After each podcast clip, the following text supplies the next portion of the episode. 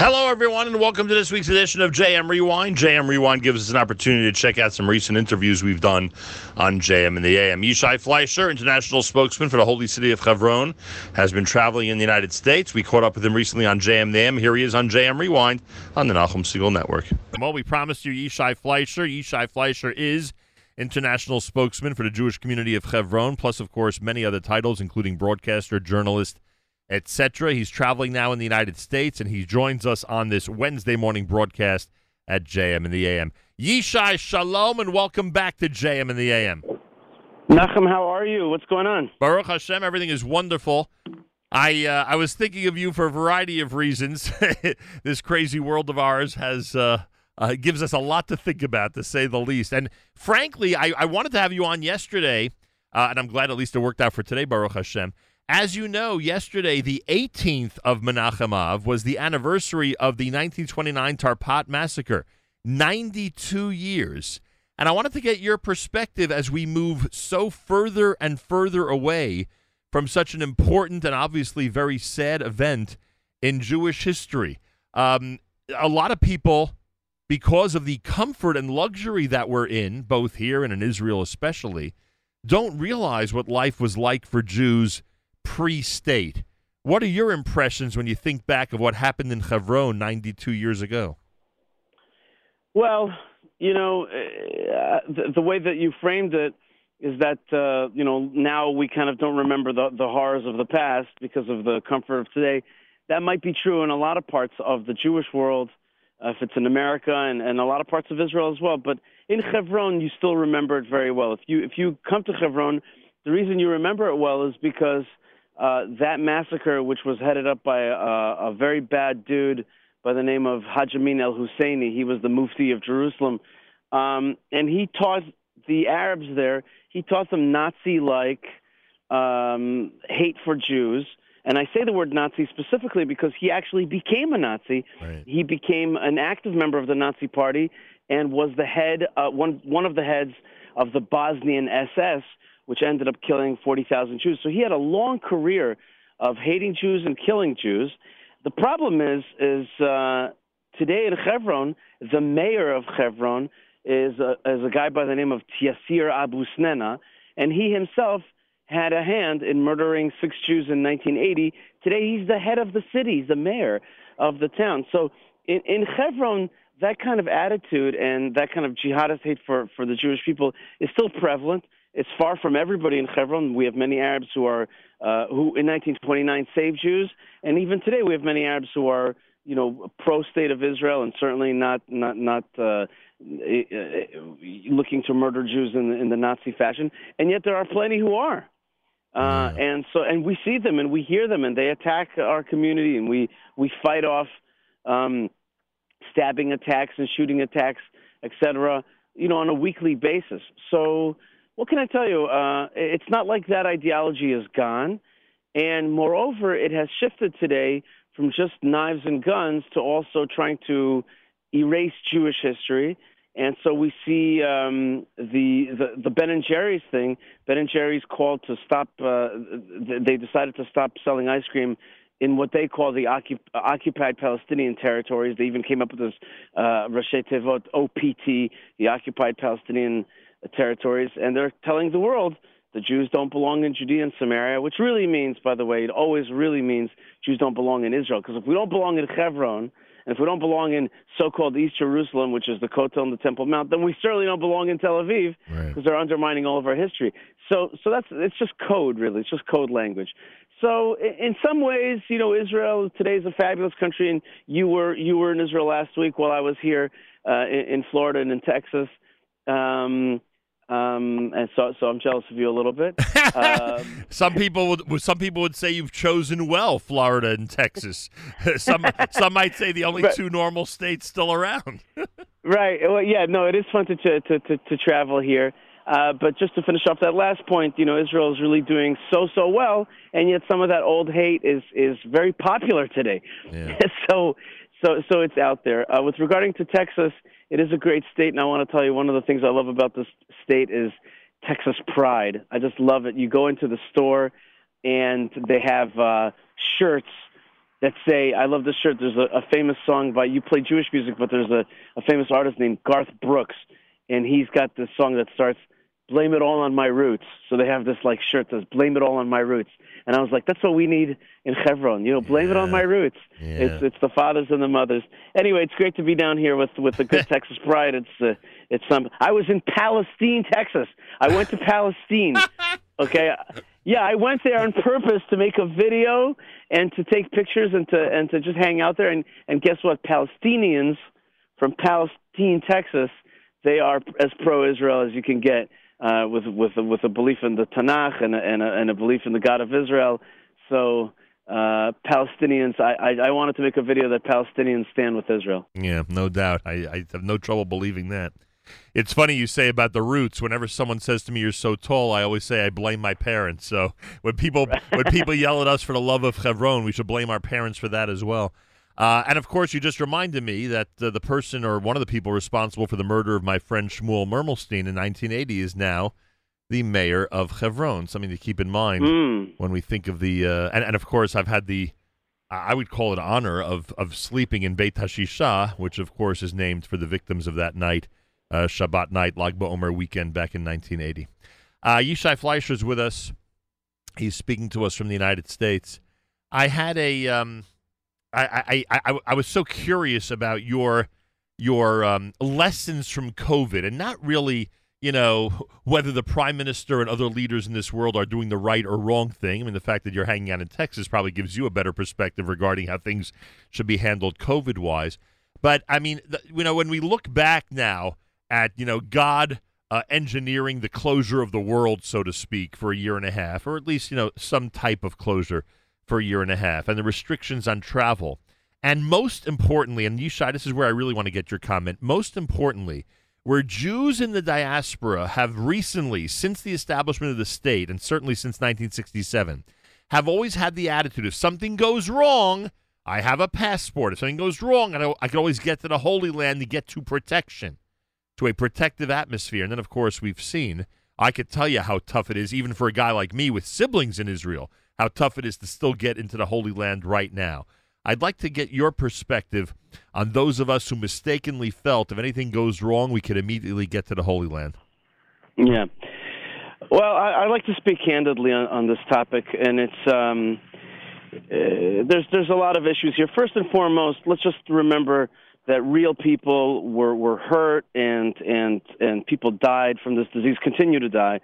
Uh, and so, like before we talk about it in any other way, I just want to make it clear that that like our heart goes out to the people who who were infected, who were hurt by this thing. I know many people that one way or another were quite seriously hurt and injured uh, through this thing and loss of life. So that's that's like the first that's the first thing, and we all have to pray that that Hashem gets rid of this disease uh, out of this world. That's that's number one. Uh, number two is for me, the minute this thing struck, the minute it struck, Akush uh, Baruch put in my mind the thought that this is like a Shemitah year. It's like a Shemitah year. It's like a it's like a year where where things are left fallow, like the Torah says, the seventh year. And and I just understood that this was a time for me. And I'm talking myself personally right. to go into the house to spend time with my kids and to write and to do other things and to just take it easy and and enjoy. Let let this strange situation kind of like wash over me. And i i personally unlike some of my friends had a great year. I just enjoyed it so much uh, that that personal time with the family. Uh, we weren't stuck in a city. We were outside. We were in you know in in, in Gush Etzion, and and there was still room to breathe and to go and to go out. Other friends of mine though i have to tell you suffered either from actual COVID or from a type of COVID derangement syndrome, which was either the kind that my germy friends, people who are, and I don't mean this derogatory in a derogatory manner at all, people who feared, you know, getting sick, got hyper, hyper nervous.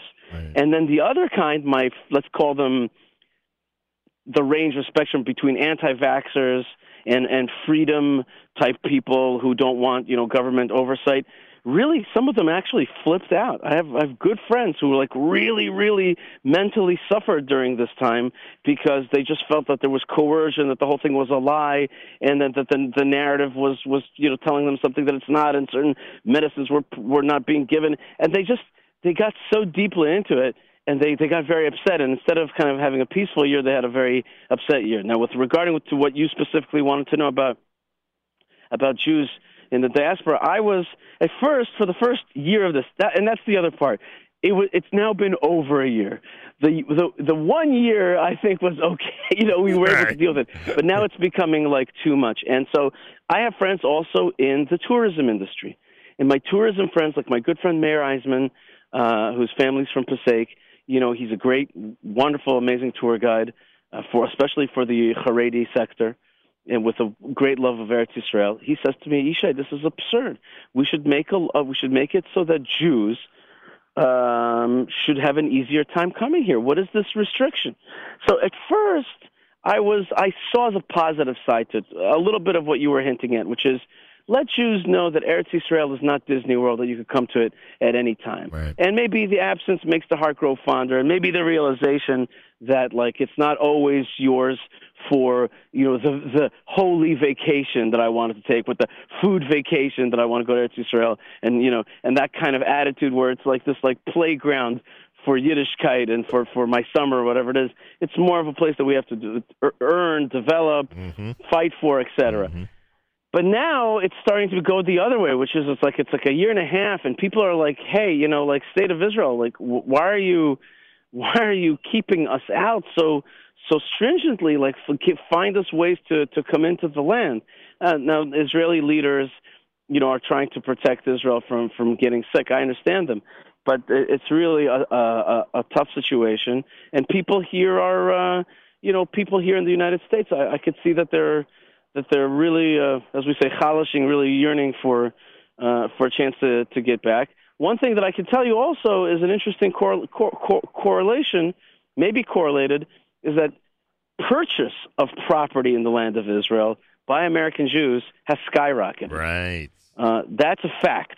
Uh, I don't know if it's correlated, but it's a fact that it has skyrocketed. People just sense that they have to have their. And when I go around speaking now, I don't even, I don't even tell people like make aliyah. I just say buy an apartment in Israel. It's good for your money. It's good for your future. And people are like, you're right.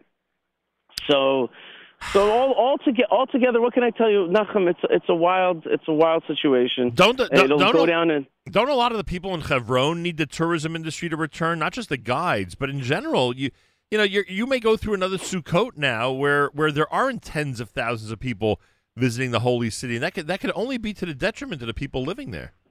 One hundred percent, and and and and we just just on our internal groups we were just discussing Chai Sarah. Is Chai Sarah like happening or or, or not happening? Uh, are people going to be coming or not coming? So and, La- and last, you know I already last, I, last year, Chayesar was just completely empty, like completely canceled. yes it yes it was completely canceled. Yes Wow. yes it was completely it was it was you know what I mean it was it was it was it was bereft of her children you know that type of thing. But okay for one year you know Right. you could stand the mishugas, but like now it's starting to be it's starting to go over that shemitah year and starting to uh, to go long. Um, and look, you can be. There's different sides of the discussion. Is it is it just? Are we doing the right thing by by keeping the country safe by not letting people from the outside in?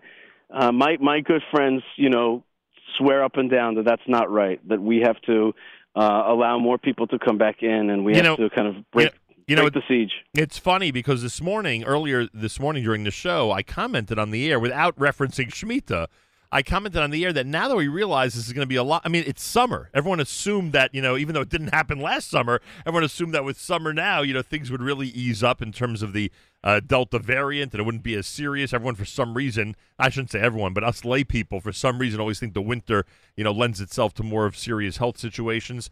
Um, and, and it's not happening the way we predicted and not happening the way we hoped. And now it's going to be a lot more than a year. And this may be, I mean, pandemics last. Pandemics last for a while. There, there are four, three, four, and five year cycles of these things. So I think we just, I, I, I don't know how to do it. I don't know how to encourage, you know, uh, people around the world to start putting pressure on public officials to figure out responsible ways. You know, you could do a Chaye Sarah, just as an example, with PCR testing, with proof of vaccination. I mean, there's a way to at least, you know, stem the tide and almost guarantee that you're going, you know, beyond the call of duty to make sure that the crowd is protected. I, I, I just don't think our public officials see it that way. That's all. Yeah. Um, Uh, it's it's such a tricky topic because I you know because there's like because I I keep my ears open and I hear like both sides and they're so strident in their in their perspectives. So look, I flew on an airplane just now with with my three kids and they all had masks on the whole time. On the other hand, when people asked me to vaccinate my my my young children, I said no, I'm not going to do that. It's I'm just it's not it's not ready. It's not tested. I'm not. It, this thing doesn't attack children seriously. So what you know, I'm not going to put something in my children's body that, I, that I'm not ready for. Right. To do a Chayesara with PCR testing, it's an interesting idea. It's an interesting idea. Um, You may not get the 20,000 people, but you may get 2,000 people. Who knows? right. That's right. That's right. That's right. Yishai Fleisher is with us, international spokesman of the holy city of Hebron, and of course, uh, many other distinguished positions. He's now traveling in the United States. Um, finally, Yishai, and um, I, I mentioned to you off the air that uh, uh, I mean, any anytime I could reference my dear dear brother and friend Meir Weingarten of blessed memory, I take the opportunity to do so. And this is the type of thing I would have brought up with him on the air. And uh, t- and today you're going to assume that role, my friend, and I thank you for that.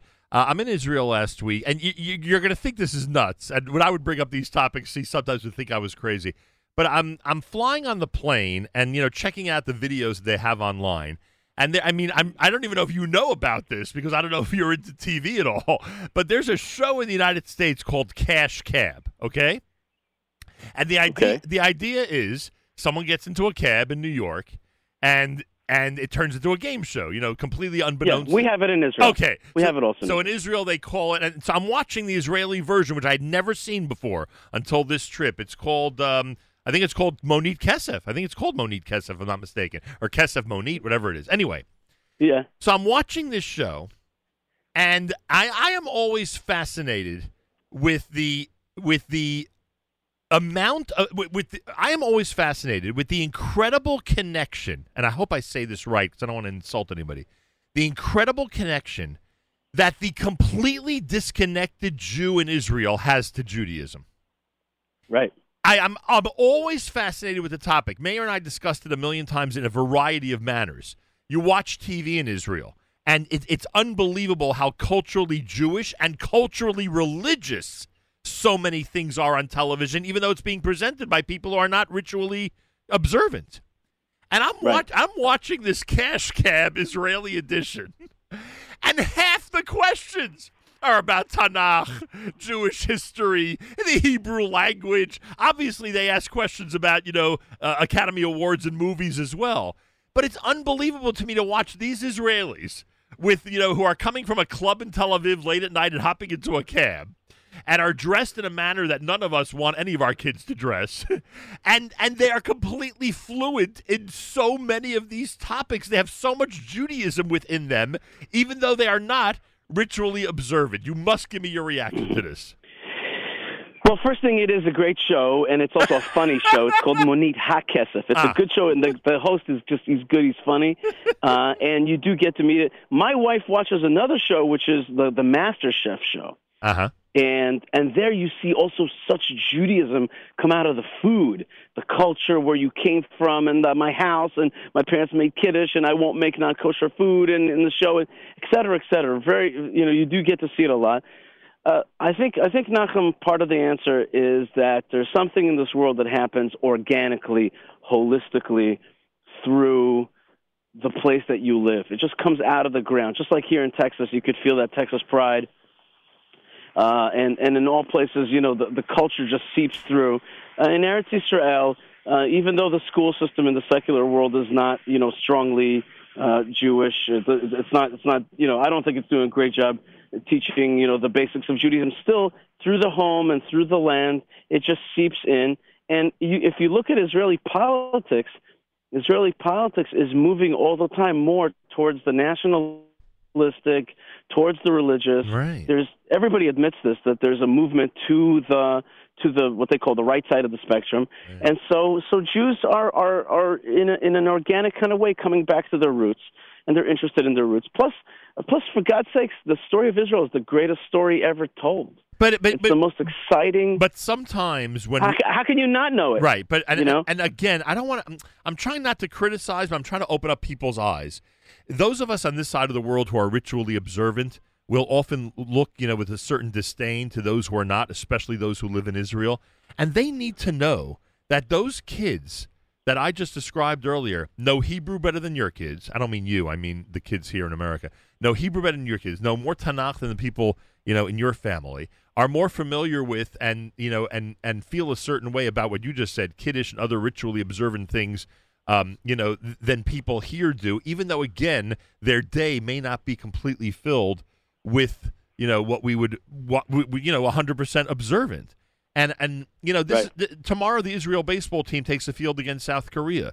The Israel baseball team, when they remove their caps, at least this is what happened here in New York, when they remove their caps for the anthems, etc., they're wearing yarmulkes. They don't have to. A cap is sufficient. You don't have to have a yarmulke, but they feel that they're representing the Jewish people. When I spoke to tomorrow, to tomorrow's starting pitcher on the air, which happened a few weeks ago. I don't even know if it's been announced yet that he's the starter, but I happen to know. that when I spoke to him on the air, he, he, he- he's from a he's from a simply Israel connected family from California. That's it. That's the extent of his Judaism. And he decided he's going to become an Israeli citizen and takes representing the Jewish people on the field so seriously. I was in I was in uh, the Ilan Ramon Memorial in the Negev a few weeks ago, and and you know Mhm. he he he he knew the importance and he knew the the seriousness of saying kiddush in space even though he may not have said kiddush every week in his house because he knew he was representing the jewish people. And i think all of this has to be emphasized. Uh, Ilan Ramon was an amazing Kiddush Hashem maker. I was just in the Kennedy Space Center uh, and saw his his kind of biography uh, memorial page there, um, and it just talked about all the stuff that he did to show his his Jewish and Israeli pride. It's important to remember that Ilan Ramon was also a big fighter for Right. Israel. He was the air force uh, one of the on the right, but he was in the bomb squadron Right. that that took out the Osirak bomb. He was the youngest guy there, and because he was the youngest and unmarried, they put him last right because uh, the, he was the most expendable in that sense, Right. and and and he made it out of there. Uh, yeah, he he he was a great kiddush Hashem, and, and if you watch Israeli TV today, you will find a lot of Orthodox people in key positions like uh, like Sivan Rahav Meir, for example, and, and people are watching these people and they see it and they're just they're attracted to Judaism. It's a more full identity when you have the land of Israel, the people of Israel following the, the Torah and the God of Israel, looking up at the at the God of Israel above, and, and people are just th- th- there's more of a yearning for that today. Yerushalayim is taking a more prevalent role in, in, in Israeli identity. Uh, Tel Aviv continues to be, you know, what they call the Merkaz, the center. But still, though, there is there is a tendency towards Judaism. Uh, and I'm glad that you see it that way. For me, I also see it that way, but I would love to see it expand even more. right oh, no, Um, I- uh, you- you know i agree with you on that you know i agree with you Right.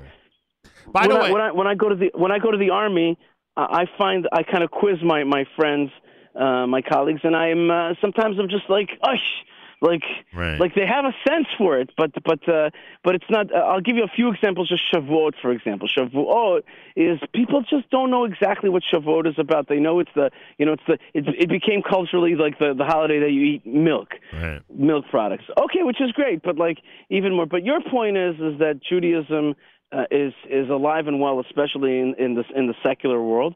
Here in America, if you're very secular, you assimilate out. yeah Um, you assimilate out, or or for my purposes as a more politically oriented person, I see that if you're assimilated and you don't have the historic and biblical knowledge, you're more likely to be a victim of propaganda that tells you, for example, that Hebron is an Arab city where a few crazy Jews have moved Right. into and tried to take away Palestinian land. If you if you don't know much historically or haven't been there as a soldier, if you haven't had those experiences, you're much more likely to be a victim.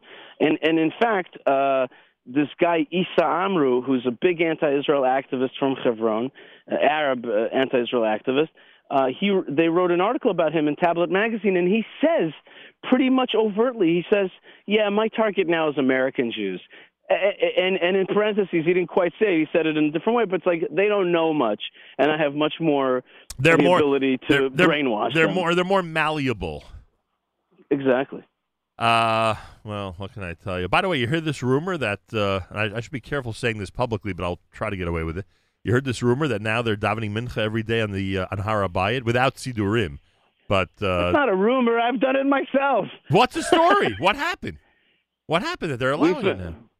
We've been we've been it's it's for, it's not it's not it hasn't it's not created by the new government. The new government has not stopped it, but uh, but it hasn't been created by the new government. In the last two years, uh, there's been in general there's been a huge push towards normalization on the Temple Mount, and there's been created a yeshiva, mamash at the entrance of the Temple Mount, and, and Rabbi uh, Eliyahu what's his last name? I forgot right now.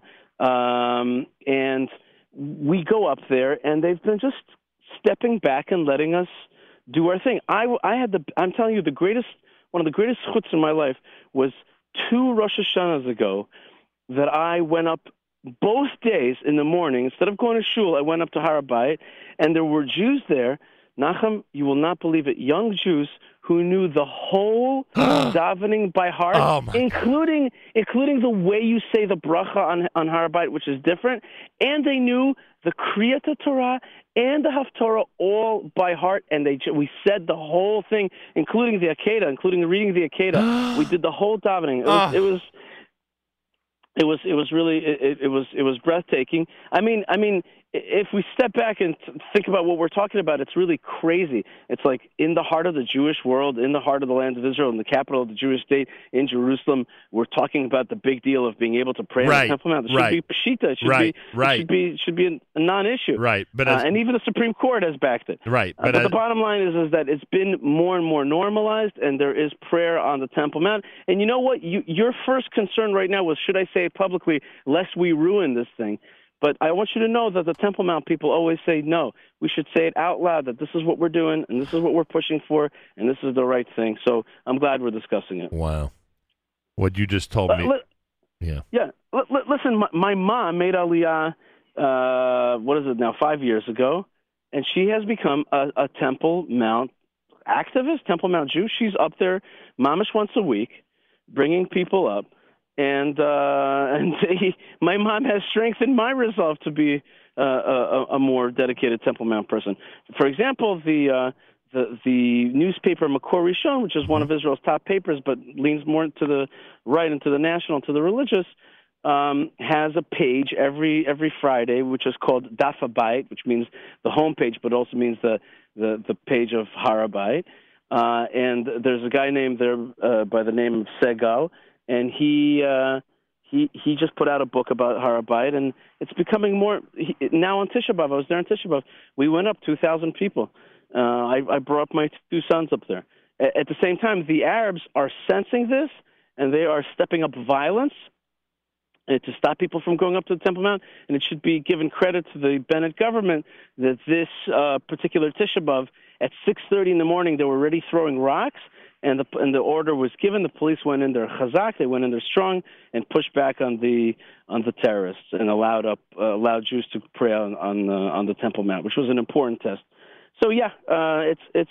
Listen, there are some rabbis who are against it. I know that some listeners might say, "Is it us or is it not?" Uh, my rabbis, including Rabbi Moshe David Tendler, he should be healthy and well. He's going through some stuff right now uh, in America, and many of my rabbis, uh, uh, uh, Rabbi Nachum Rabinovich, Alav Shalom, and many others, uh, uh, you know, promote the rights of Jews and the importance of Jews to pray on the Temple Mount, and I am proudly one of those people. Well, I, we we've said for years uh, we encourage people to go to the halachically permissible areas of the Temple Mount. Simple as that. I think anybody who's banned it completely was doing it only because of a you know a geder, only because they wanted to make sure no one ever goes close to the uh, improper you know places where it would not be proper to go. But certainly, you just said Rabbi Tendler. I mean, he he'll be the first to tell you that there are halachically. Um, uh, practically, there are halachically uh, approved places to go to on the Temple Mount, and I'm assuming that that's where you generally hang out. Absolutely. So there you N- go. Nobody, here, nobody here is trying to do kiddush Hashem through chil Hashem. It's not a mitzvah ba'avera. We Right. do it through the permissible ways. Uh, but at the same time, there's also on, on top of on top of the wondrousness of coming close to the to, to the mount of God, to the house of God, and therefore to God Himself. There's also something called kibush. We have to we have to we have to. There's there's a fight to capture this place and to not let it be uh, the the realm of of. Uh, of, of the people who want to deny our, our, very presence in this land. Yeah. Not in making simple in simple words, we, we we have to push back on the jihad in simple Yeah. terms. not making the same mistake of 50 plus years ago. Uh, Yishai, can't thank you enough. Uh, enjoy your stay in the United States, and uh, of course, enjoy your return to the Holy Land. And we look forward to seeing you and speaking to you in the holy city of Hebron. God bless you. Uh, I'm uh, again. I'm a little bit jealous that you got a chance to fly in, and I'm glad. uh, that, how, how was that, Ilan Ramon? Uh, did you go down to the airport? Is that where you went? No, I went. You, we- new- you know the Machtesh? Uh, you know, Yeah. you know where Breshit is on the edge of the uh, crater. So right, Sure. literally right there, Mitzpeh Ramon. Uh, there's a uh, there's a an unbelievable memorial tribute to him. I mean, the entire building is dedicated to him, and they have it's a museum with artifacts and items and history and great videos, and it, it was just wonderful. It was incredible. That's. Uh, I'm gonna. I have not been there. I'm gonna. I'm gonna go there when I come back because of your recommendation. Thank you. And also, we have a new. And we have a new airport in the south. yes, Close to named, Eilat, named for him and his son, right? Right, exactly. The the Ramon Airport. Now let's let's pray that this COVID business or our leaders, you know, either COVID goes away or our leaders wake up, and let's allow not just not just one airport to be full, but two airports at least uh, in the Holy Land to to welcome all the folks from around the world, especially the Jewish people, back to Eretz Yisrael. Amen to that. And by the way, Chayei Sarah this year would be relatively early, right? Would be really early in the calendar. If Yeah. I'm, if I'm Yeah, look, yeah, if I'm looking now, it's uh, let's see. Hey, give me a second. It would be it would be the 30th of October. Wow, that is an early Chayei Sarah, 30th of October. Let's hope and pray. Mhm. Let's hope and pray we reunite in the holy city of Hebron for that one, Yishai. Okay, I- I- if if you if you want it, just tell me. I'll I'll hook you up with uh, through the Hebron Fund. Hook you up with a with a VIP uh, bed there, which is like you know VIP in Hebron Chayei Sarah is like two star in a regular. Uh, I'm, I'm, debate, I'm debating now if I should challenge you on the two star thing and go a little lower, but okay. but we get you in there. as they say in Texas, Yishai, God bless you. God bless you, Nachum. Thanks so much for having me on, and God bless you. See you soon. Always a pleasure. Yishai Fleisher, everybody. Unbelievable. More coming up. It's a Wednesday at JM in the AM. That was my conversation with Yishai Fleisher. Ashley Blaker is next. Got a brand new series on BBC Radio, making the most out of a very interesting COVID situation. Ashley Blaker, a recent guest on JM in the AM. Here he is on JM Rewind on the Nachum Segal Network. Ashley Blaker is with us live via telephone, I believe, all the way from the UK, if I'm not mistaken. He's the internationally acclaimed stand up comedian, star of a couple of amazing off Broadway shows. We had the pleasure of being front row for one of his Broadway shows just before COVID. Great performance. He's got a brand new series on BBC Radio 4. It's called Ashley Blaker. I don't know if it's 6.5 children or in the vernacular they say six and a half children, but we're going to find out. Ashley Blaker, an honor to welcome you back to JM and the AM. Oh, wonderful to be here. I can't tell you how wonderful it is to be here, actually, because you know what? I've come down to the studio several times, as you know, Sure. uh, and it's like 7.30, and I'm living on the Upper East Side and I have to get up really early to come down. And this is brilliant. I get to speak to you. It's half past 12 in the afternoon. I haven't had to get up early. This is fabulous. We must do this more often. what's what's happening in your part of the world? Are the kosher restaurants open? Are people around and about, or are people completely isolated the way they were for months in the UK? No, kosher restaurants are. I love that. That's what a Jew we. What Jews we are. The first. We don't want to know of people dying, of people in hospital. A kosher restaurant's open. Obviously. What are we going to eat? What's, That's what we want to know. what's more important That's than the pizza what we wanna shops? Exactly. The kosher restaurants have reopened. The sushi is being made. the only trouble is, I'm I'm worried about the kosher restaurants because post COVID, they said like they're phasing out cash. They don't want people using cash. They want people to use credit cards. Right. Now that is a major dilemma for kosher restaurants, being told you can't take cash. That's like, do we want to reopen? Do we not want to reopen? Some of the some of the So, some of uh, the some, yeah, we, some of the restaurants were founded on the principle that it'll operate only with cash. Oh, exactly. I was going to say there's like well, they, they've had credit card machines that have never worked. So yes, there you go. Life is slowly returning. I'm hoping to international travel, not quite yet. So I'm I'm on the phone and not in person, but uh, at some point we'll do that as well. I wonder the next time you'll be in the United States. I'll tell you, this thing is dragging I, on. I hope after This, yeah, this, maybe after Sukkot, but this, we'll see. this thing is dragging on a little too uh, a little too long for most of us. It's just uh, enough already, especially for those of us. And I I I'm, I got to be careful the way I say this because I was just in Israel a couple of times, but still, even I. Uh, you know, would like to see open skies and regular travel to the Holy Land, and all that, of course, is a great concern.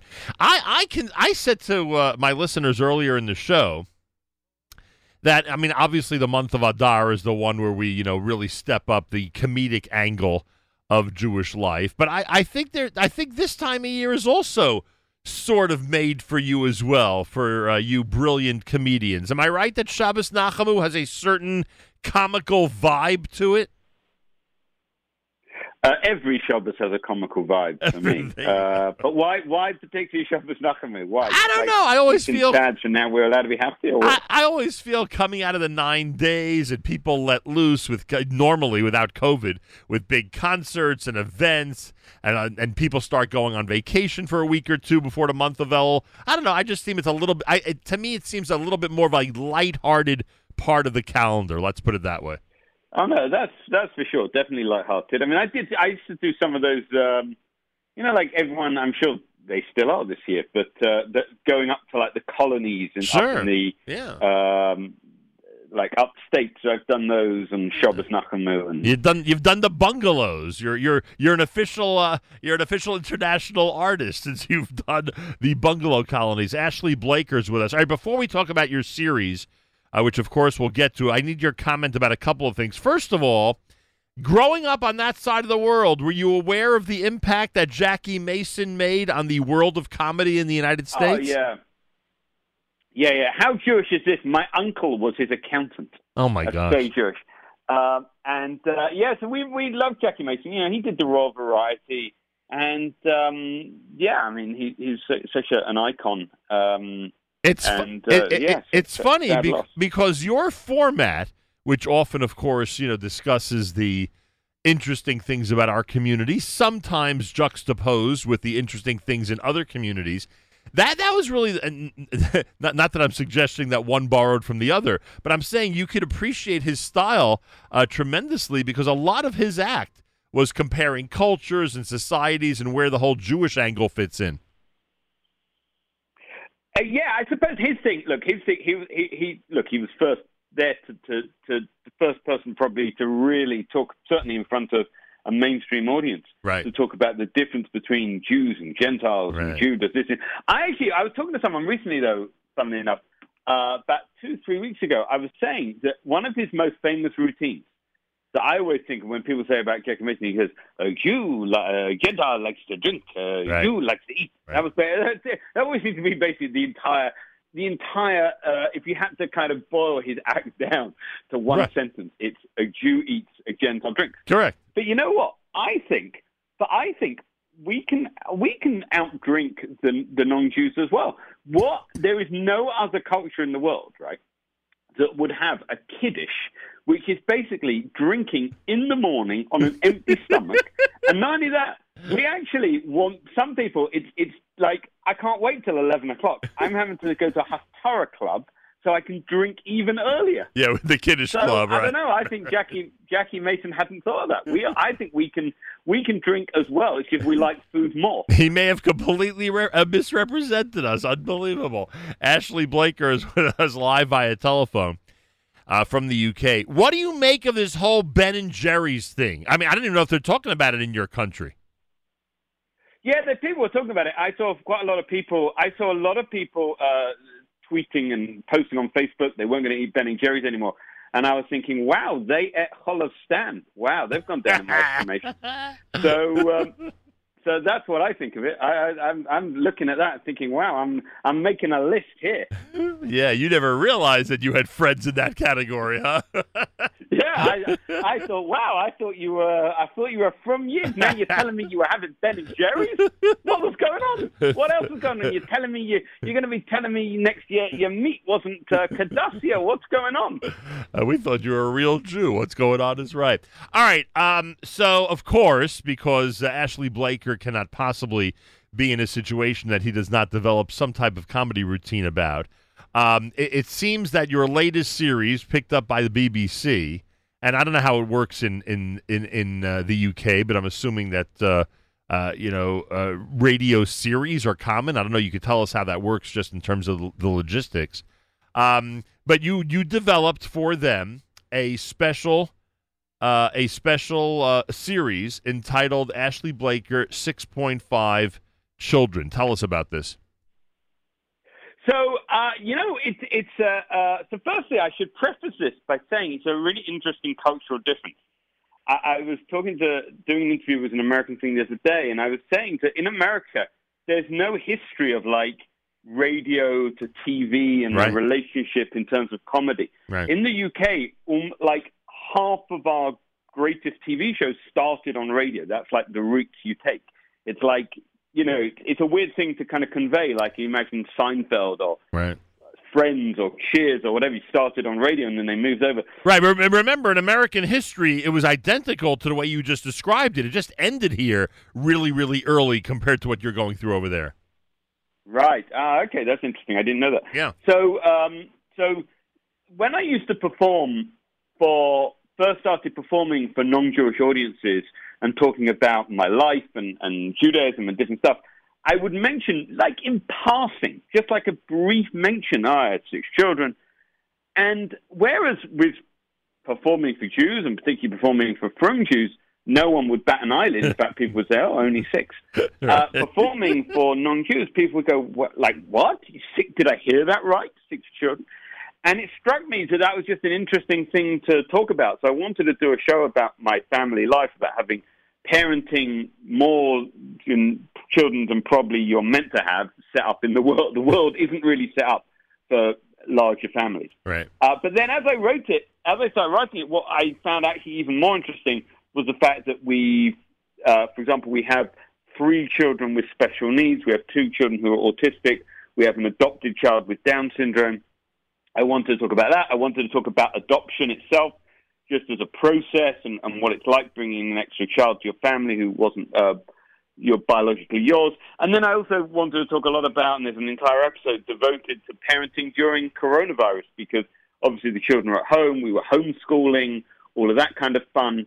So more than enough to fill a whole series. And it's it's been it's we're three episodes in already. They're all online available all over the world. So uh, no, um, you don't have to right. be only in the UK. Uh, they're all on the BBC, and they were the number one stand-up show on the BBC Sounds website. And yeah, they, they've been really well received. But I'd love people to hear them and let me know what they think. You, have just described to us, and, and I, I don't know, you know, I don't want to make too big of a deal because I don't know if you make too big of a deal of it. But you just described to this audience, um, you know, a, a lot of very um, how do I put this? Different or serious family situations. Like you, you have a lot of stuff going on. Let's put it that way. Would that be accurate? Yeah. No, it's it's. I mean, one of the things I'm really pleased with this show, and and oh, well, certainly I, I'm pleased when people tell me uh, I've achieved it. Certainly, something I was aiming for was to deal with serious issues, yeah. adoption, raising special needs children, yeah. things like that, uh, but with a with, with comedy, and, and I hope they're just as funny as anything else I've done, if not funnier. Uh, but still talk about serious stuff. So I really hope people enjoy them uh, and get get something out of them. And it actually has been really gratifying. Uh, the episodes that went out last week is called the special ones, and it's about raising. It's, it's basically I go through the five things that parents with special needs children would like you to know about us and our children. And I've had so many messages from people saying that they could really relate to this, that this was their experience, that they felt. I was very nervous that people would yeah. say, "Oh no, that's not my experience at all." But because uh, you know, you can't be a spokesman for everyone. You can't. You can only talk about your own experiences. But I've been really grateful that and pleased that people have told me this was their experiences as well. Wow. And I do want to remind everybody that at times when it's not COVID, you spend months at a time outside of the UK. So you must be married to an angel. When you listen to this show, you'll know why. oh Yeah, listen to the show and then you'll know why. Go, oh, oh I, I, actually, I actually, I actually, I actually heard like half of the first episode. I think what you're alluding to is that it's better for your family if you're out of town, right? yeah, exactly. it's better for all of us. It's better for yeah. Uh, so no, I mean, look, the life of a touring comedian as well is exactly. It's, it's not. It's not easy, but yes, it's been a, a, a slight change the last uh, yay many months, 16, Yeah. 17 months. Because yes, you're right. I remember. Obviously, I was doing the show at the Soho Playhouse Sure. uh, which closed just before Right. just before it all kicked off, Right. and I could see that what was happening, and and I came back, and my lease was up anyway. It was a good time to come back, and uh, yeah, it, and I've barely moved since. Yeah, God said I'm going to send the pandemic, but not till Ashley's show is over. I'm not going to interrupt that run. I mean, come on. exactly, exactly, Uh, exactly. A- Ashley Blaker is with us, everybody. You can go to his website, ashleyblaker.com, ashleyblaker.com, and all the information about all of his stuff is up there, including the brand new series, which is now on BBC Radio 4. It's called Ashley Blaker 6.5 Children. You could also uh, sign up for his email updates uh, right there on the homepage at ashleyblaker.com. I- I'm sure I brought this up with you on prior occasions, likely when you were in our studio you know, we have a certain impression. I think the community in general, especially the Israel loving community, has a certain impression of BBC. Um, I think you've basically have tried, uh, and I think successfully, to debunk the myth that they, you know, they don't want to be associated with anything, anything Jewish. I mean, just your story itself uh, tells us that that's, you know, uh, that's likely the case. That they have, you know, no interest in censoring or not having to deal with uh, Jewish topics. Yet to us, because of the reputation that the BBC has in terms of its coverage of Israel, to us, to many of us, it's a surprise that they pick up a show like yours, which concentrates on life as an Orthodox Jew. How would you respond? Well, well, firstly, that's that's BBC News. So you're talking about specifically news there. That's Right. a, a, you know a, a news based um, story you're talking about, and and it is the the belief of some that BBC News doesn't cover Israel that favorably. Right. I should tell you, and it's like all these things, though. That a num- I'm I'm absolutely sure, and while many people will listen to this and say that is true, get the same number of plays. Ashley, Ashley, Ashley, we're losing, we're losing you. We're losing you. Where are you? Hello. Oh, I can't believe I think we lost him. Oh, Ashley. Can you hear me? Can you Oh, I hope he'll call back. I hope, I hope, I hope. Yeah, I understand that. BBC News is obviously, you know, a different entity than the BBC, but I think that uh, those of you who remember the conversations with Ashley Blaker was he was in when he was in studio, uh, I think you um, also were a bit surprised to find out just how welcoming his fellow writers were, just how welcoming the um, uh, the people who made decisions about the shows that would air, etc., how they were. Ashley, go ahead. Yes. Uh, you know what? They got so annoyed with my answer to the BBC, they just pulled the plug. no, I think uh, I going to say. Firstly, you're talking about BBC News Right. there anyway, so uh, that that is a you know it's a very specific news-based thing. But I think I said this last time. It's like all these things. You would probably find the exact same number of com- people people complaining, saying that they are too pro-Israel and anti-Palestinian. Right. These things are so often held. You know, that the eye of the beholder takes things in a certain way. It it it, it is amazing how many times you see that.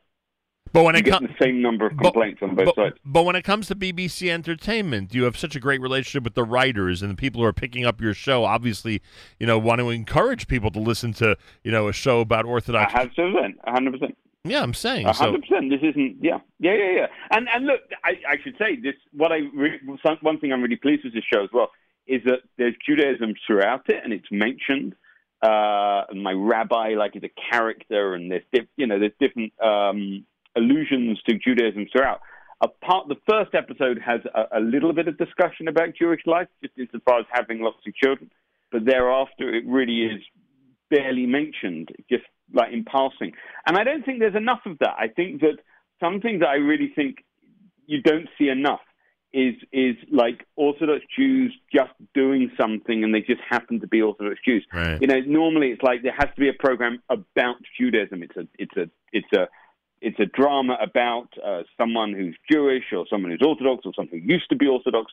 Why not just do a thing and it just happens to be the case? You know. Yeah. Well. You don't have to have to be that thing. So that's something that I'm really pleased with this show. It's just here is a Jewish person just doing a comedy show. It, the fact it makes me just it can exist.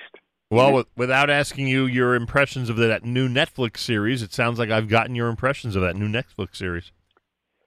No, I, ha- look, I haven't watched it yet, and I, I, uh, but I mean that that, but that's what I mean. It's Yeah. like, and that's fine. I, I don't look. It's it's just about one person. It's about one person or one family. I don't. It's it's it doesn't particularly. I don't get too excited about these things, and a lot of people get very uh, upset about these kind of things, and they don't particularly bother me. But I, what I don't feel that you see enough of Right. is just here is a very obviously Jewish person or a very obviously frum person just doing their thing, uh, which isn't they're on TV or they're on, you know, and it not actually talking about Judaism. You Right. don't see that. In fact, I was I the times that I've been on TV not talking about that, talking about something else. People have said to me they've never seen that. You just don't see that. If you see someone who looks frum on TV, they're either talking about anti-Semitism or they're talking about they're explaining Judaism in some way. Uh, what happened? Why couldn't England hit more free kicks and beat Italy? Uh. Um, yeah, they. But I, this is a, again a very difficult one to explain to someone who comes from outside of England. We have such tribal when it comes to soccer in the UK. We have such tribal uh, affiliations. So that for me, I don't follow England. I don't care about England. They're not, you know. So a lot of Americans said, "Oh, I'm so sorry your team lost." They're not my team because I support Liverpool. And and if any player who doesn't play for my team, I, I can't support a team with them in it. It's, I'm trying to. It's, it's I'm trying to think of a it's very hard to comparison. explain. I'm a Yankee fan. No, well, I'm a Yankee fan. I'm a Yankee fan, but I would root Right. for the USA in the baseball Olympics. Right, I know because it's because because exactly because they don't have that tribal culture of, Wow. of uh, we are just so like it is just in our blood to yeah I, I, I just it's very very hard to explain outside because American yeah you don't really have international sports so much I, mean, I know they have the, you you might have the Olympics when they'll have like the basketball players come Right. together it's not quite the same Yeah, and yeah. by, and So- by, and how's your basketball team going? You were getting very excited about the. Uh, I remember the was it the YU team were doing very well the last time I was. I guess they since the pandemic they've had to stop. Is that right? it's so funny you mentioned that because um, if you visited us, which I believe you did in January of 2020, they were on an incredible winning streak, which is still going on because they have not lost. Uh, well, obviously they haven't lost since then because they haven't played since then, but uh, uh, they were advancing in the playoffs. It looked like they were heading to the what we call the Sweet 16 in Division Three. And then, of course, the uh, plug got pulled on everything. But it's it's fascinating to remember. That's my tribal uh, following, the Yeshiva University uh, Maccabees. Right, exactly. So there you go. I remember that. These are the things I remember. I remember that and food. I, do you remember the food you told me to get in Borough Park? yeah, but it wasn't Borough Park. I told you to get Grill on Lee, didn't I? Wasn't No. it? Well, oh, what, Didn't I what tell? was it? Didn't I tell you to go to Grill on Lee in Williamsburg? Wasn't that the place? Um, I, Oh, maybe I Yeah. got on. Uh, I I was on Thirteenth Avenue. I have a new place. For, I have a um, I have a new place. Lozzie's. Lozzie. Oh, Lozzie's on, uh, yes, on- Luzzies, Luzzies on New Utrecht. Yes, Went to Lizzie. yes, Under New, New Utrecht and 13th Avenue. Yes. The, the oh station my there. gosh, is that good food? Oh, is that good food? Yes. Oh, I'm so glad you're taking my Yeah. recommendations. I have a new one for you. Next time you're in Queens, you have to go into Mechi's at Aaron's Casino Farms. You'll have the perfect potato kugel, but I'll save that for next the next discussion, please God. I've completely forgotten. What was the name? What was the name of that dish that I bought there? What was it? I've actually forgotten already. You mean yapchik? Oh, the yapchik. That was it. Yeah, yeah, the yapchik. Yeah, because I've never seen that here. I just, I don't know. I mean, you must be, you must be able to get it in Stamford Hill or whatever. But yeah, the yapchik. And I, I, I, I just, you didn't tell me to go to Lozzie's. You told me to get the yapchik. And I happened to be on 13th Avenue. Right. And I wandered into Lozzie's and I bought this fabulous yapchik. It was absolutely wonderful. You're telling me if you go to Golders Green, there's no yapchik? I've never, uh, I don't know, I've never heard of yapchik. I Wow. didn't, you, you, you were the one who told me. I so. gotta I gotta postpone my But trip. I, I- I- gotta postpone my trip to the UK now. No, you need to bring the yapchik with Oh, you. You need to bring it forward. Actually, it's, it's Just bring idea. two suitcases full of yapchik. It'd be like a pied piper walking down the Golders Green Road. Everyone following you, going, "What's that smell?" the, the piping hot piper, maybe more like it. Uh, the one and only Ashley Blaker. Check out his new series, 6.5 Children, and look forward to hopefully, hopefully, October, November, December, hopefully in 2021, he'll be here live and in person, not just with us, but touring in the United States. Go to ashleyblaker.com, ashleyblaker.com. Ashley, I'm going to take this opportunity and wish you a Shana Tova. Thanks so much for joining us this morning. Thank you, absolutely, and to you. A, a good to you, and uh, I look forward to seeing you and Miriam and everyone else, and Avrami back in person at some point soon. Please God, we're looking forward to it. Believe you me. More coming up at America's one and only Jewish Moments in the Morning radio program, heard on listeners-sponsored digital radio. Round the world, the web at NachumSegal.com and the Nachum Segal Network, and of course on the beloved NSN app. That was my conversation with Ashley Blaker. Phil Goldfeder was with us recently, Senior Vice President at Cross River Bank, to discuss a very interesting event for investors in Israel that took place. Phil Goldfeder, my guest on JM the AM. Here he is on JM Rewind on the Nachum Segal Network. Well, last week we told you that Cross River Bank has a special event going on this afternoon, actually. It's called Our History, Your Future. Cross River is encouraging people and companies to invest in Israel with Cross River. And today, this private cocktail reception is going to allow brokers, lenders, and investment professionals to to network and connect. Uh, it starts at 4 p.m. this afternoon in Long Island City. Um, even though it's a you know private reception, I still felt, and I think that everybody out there would agree, and certainly the people at Cross River agree, uh, that an event like this needs some publicity. People need to know that there are efforts being made to encourage people and companies to invest in Israel and to really uh, explore what Israel has to offer. Phil Goldfeder, our wonderful friend, is Senior Vice President at Cross River and is with us live via telephone. Phil, welcome back to JM and the AM. Oh, it's amazing to be back. Thank you so much for having me. I appreciate that. And what an interesting period of time to discussing encouraging people to invest in Israel when there are certain companies out there, as you know, who are specifically encouraging people not to invest in Israel. Isn't it amazing that your event today is uh, taking place during this atmosphere? It's absolutely perfect. We couldn't have planned it any better. And I think, I think particularly, you know, I think Cross River has always understood the need to invest in Israel. I mean, we've developed and, and built out a full technology development office in Israel that helps power what we do here at Cross River.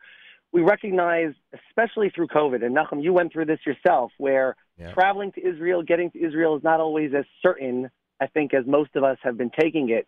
And from Cross River's perspective, post pandemic, we realized we should provide the opportunities and the resources and whatever it may take to help people uh, invest in, in Israel, whether it's real estate, whether it's investing, whatever it is, to, to, to either get there and, and be more part of, uh, of the land yourself or just find ways to help others. So it's just, this is really a great opportunity and, and we're not, we're not full yet. And I encourage folks, if, if you're interested to attend, crossriverisrael.com to sign up today, four to seven. It's really going to be a great opportunity to meet bankers and brokers and even designers. Uh, we've really put together a trusted group of Cross River friends to help facilitate any and all types types of investment in Israel. All right, I didn't even realize that when it said private. I took that uh, literally, but listeners and those in the business world that want to explore this and be in Long Island City today at 4 p.m. to meet with and to and network with the group that you just described, they literally can sign up and be part of it today.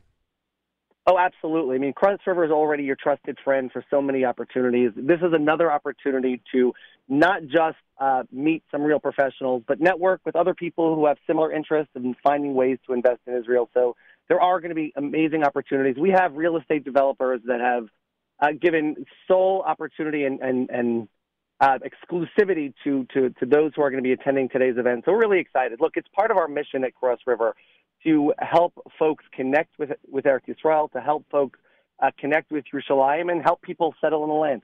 Yeah. And the website you gave was Cross River. Israel.com. Israel.com. Uh, Phil Goldfeder's with us, Senior Vice President at Cross River. How, how does a bank how does a bank get to this point? I mean, I would assume that when a bank is founded, Uh, they have to approve their uh, their responsibility for a certain amount of capital. They have to get customers. They have to start uh, dealing with businesses. Loans obviously become a very big part of the banking um, uh, model. Uh, then, of course, you guys became very, very well known nationwide for everything you did to help facilitate uh, paycheck protection programs for so many large and small companies out there. And now you've got this international element. I never even realized that you have official offices and a setup in Israel. How, w- when does that stage become something that a bank can undertake and can expand to? I mean, look, we're we're very lucky. I mean, we've obviously we you know sort of a lot of siyata dishmaya. Our, our CEO uh, Yaakov Gade, who fully believes in the mission that when you do good, the bank and and you'll you know your company will do well. And we've always leaned into attack whatever problem, whatever challenge that we possibly could. And, and and sort of God will shine down and, and, and make us successful. And we have been blessed that we're we're thankfully successful. And now our goal is to find more ways to spread that, to provide opportunities for, for other people to, to engage, whether it's, it's what we do in the bank. We recently opened up a brand new branch uh, in Brooklyn. Um, and now with today's event, which is hopefully the first of many events that we are going to do. I mean, this is a, a really unique opportunity um, to meet with uh, trusted professionals who can help you and facilitate any and all your needs. And Cross River, again, this is not about you know, just about our business model. It's about our mission to help people in, in anything and everything they may want to accomplish. If this fits into your uh, itinerary, folks, it fits into your uh, broader uh, portfolio, let's put it that way. Cross River's Our History, Your Future event is today. Invest in Israel with Cross River. It's a private cocktail reception beginning at 4 p.m. in Long Island City. Go to crossriverisrael.com to register. Crossriverisrael.com. Uh, you will, in fact, be connecting with and networking with brokers, lenders, and investment professionals uh, specifically uh, who have their eye and their ear um, in Israel. Um, is there a specific industry? You know, we talk about Israel, it's always about, you know, startups and high tech. Uh, is that the direction that one must go in when thinking about Israel, or there's really a lot of other opportunities as well, Phil? Oh, there's so many opportunities. I mean, whether this is for a business need and, and understanding what Cross River has done to develop our offices, but but tonight specifically, it's it's it also could simply be about real estate, right? Do you want to purchase wow. a home? Do you want to purchase an apartment? Do you want to meet with brokers? Do you want to understand how to how to utilize your investment that you already have and, and figure out ways to to increase that investment? I mean, there's there's just so many opportunities. Uh, you know, Cross River long time ago recognized that by investing in, in, in Israel, but specifically in Yerushalayim to develop the talent, it's really helped us grow. And, and tonight we're, we're trying to provide additional opportunities for people to invest, to meet with tr- trusted brokers, advisors, see, ex- like I said, exclusive listings and properties in Tel, in Tel Aviv and Yerushalayim. And so there's just so many opportunities. And, and if nothing else, it's just a, it's going to be a great evening to meet with great friends and, and network and, and see other people who have who share similar interests. Where's the new branch in Brooklyn, by the way? The new branch is on Coney Island Avenue. I should have the address on the top of my head. I don't. I'm going to get in very big trouble. Is it like it's the I- like the heart of Midwood? It's in the heart of Midwood. Yeah, wow. absolutely. It's on Coney Island Avenue. I want to oh gosh, I'm going to get in trouble now. um, Nachum, I'm going to text the address. Make sure you, you tell everybody where I do branch. Yeah, but believe you me, if it's the heart of Coney Island Avenue, everyone listening in that area knows exactly where it is already. That I can promise you. Cross River has their big event later today at 4 p.m. Go to crossriverisrael.com. Crossriverisrael.com. If you want to speak to someone and interact with a specific person about the event to see if it's for you, you could RSVP and get information by emailing J Taylor. That's initial J T A Y L O R at crossriver.com. It's J, initial J, Taylor, T A Y L O R at crossriver.com for information about what's happening later today. Uh, Phil, our best regards to everybody at Cross River and good luck with today's event. Thank you so much. And again, thank you for everything that you do to help. Uh, also, again, you said this is a troubling time, right? And so it's important that we all shine a light and show people the value of, of what investment and what Israel is all about. Yeah, no question about it. Precarious times, that's how I would put it. And uh, we have to do what we can to make sure that things are as stable and as uh, growing as possible. Phil Goldfeder, he's a senior vice president at Cross River. Uh, no, no, I mean, full disclosure, as you know, everybody, great supporters of ours, always encouraging us in more ways than one, not just financially And we appreciate that. And today's event, Bezrat Hashem, will be a great success for them and for all who attend. More coming up. It's a Monday morning broadcast. And you're listening to JM in the AM. That was my conversation with Phil Goldfeder. Plenty more coming up. Thanks for listening to JM Rewind. Keep it here at the Nachum Segal Network.